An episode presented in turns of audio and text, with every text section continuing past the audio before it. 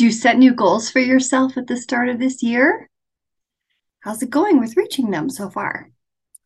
I have a new tool that I want to share with you to help you achieve more success more easily with your efforts to make positive changes in your life. Welcome to episode 52 of Ask Dr. Emily, a podcast where we explore the what, the why, and the how of holistic health. We talk about the most common root causes of various health issues and holistic ways of addressing them. And we discuss the most effective and doable steps you can start taking today to improve and optimize your health.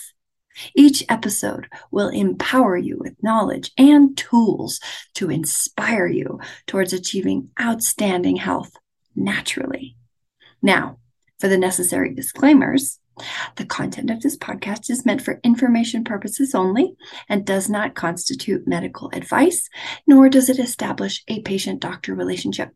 Please seek guidance from your healthcare provider before making changes to your healthcare or dietary regimen. A couple weeks ago, in my weekly email newsletter, The Latest Goodies, I mentioned this fabulous book that I was reading, How to Change The Science of Getting from Where You Are to Where You Want to Be and I promised to tell you more about it. So here we are. Named one of the top eight books for healthy living by the New York Times, this book is a powerful tool if you are trying to make real change in your life and wanting to make healthy new habits stick. New York Times said if you buy one self help book this year, pick this one. It's quite an endorsement. The author of the book is Katie Milkman, an award winning Wharton professor and Choiceology podcast host.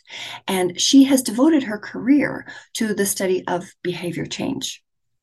In this groundbreaking book, Milkman reveals a proven path that can take you from where you are to where you want to be. And you've probably heard the standard advice before set measurable goals, identify your core motivations, foster good habits, and create social support. But if you've ever tried to change, to eat healthier or exercise more, start meditating regularly, or get to bed earlier, then you know there are thousands of apps, books, YouTube videos, all promising to help and offering sound guidance. And you also know that it's usually much easier said than done to make those changes. This trailblazing book explains why and what to do about it. In a career devoted to uncovering what helps people change, Milkman has discovered a crucial thing that many of us get wrong our strategy. Change, she's learned, comes most readily when you understand what's standing between you and success and you tailor your solution to overcome those roadblocks. So, say you want to get more exercise, but you find working out difficult or boring. Downloading a goal setting app probably won't help. What if instead you transformed your workouts so they became a source of pleasure instead of a chore? Now, you can do this by watching your favorite TV show or listening to a beloved podcast or an engaging audiobook, but only while working out, as an example linking an activity that you enjoy with pursuing a goal that you value is a success strategy that Katie calls temptation bundling. And it is a powerful way to turn an uphill battle into a downhill one. Drawing on Milkman's original research and the work of her dozens of world renowned scientific collaborators, the book How to Change shares innovative approaches that will help you change or encourage change in others.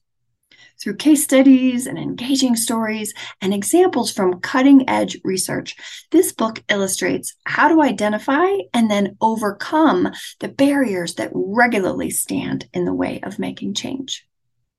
Since reading Katie's book, I have put this temptation bundling strategy strategy to use with great results. So, confession time. I love to watch HGTV home renovation shows. it's true. But I always feel guilty about wasting time watching them.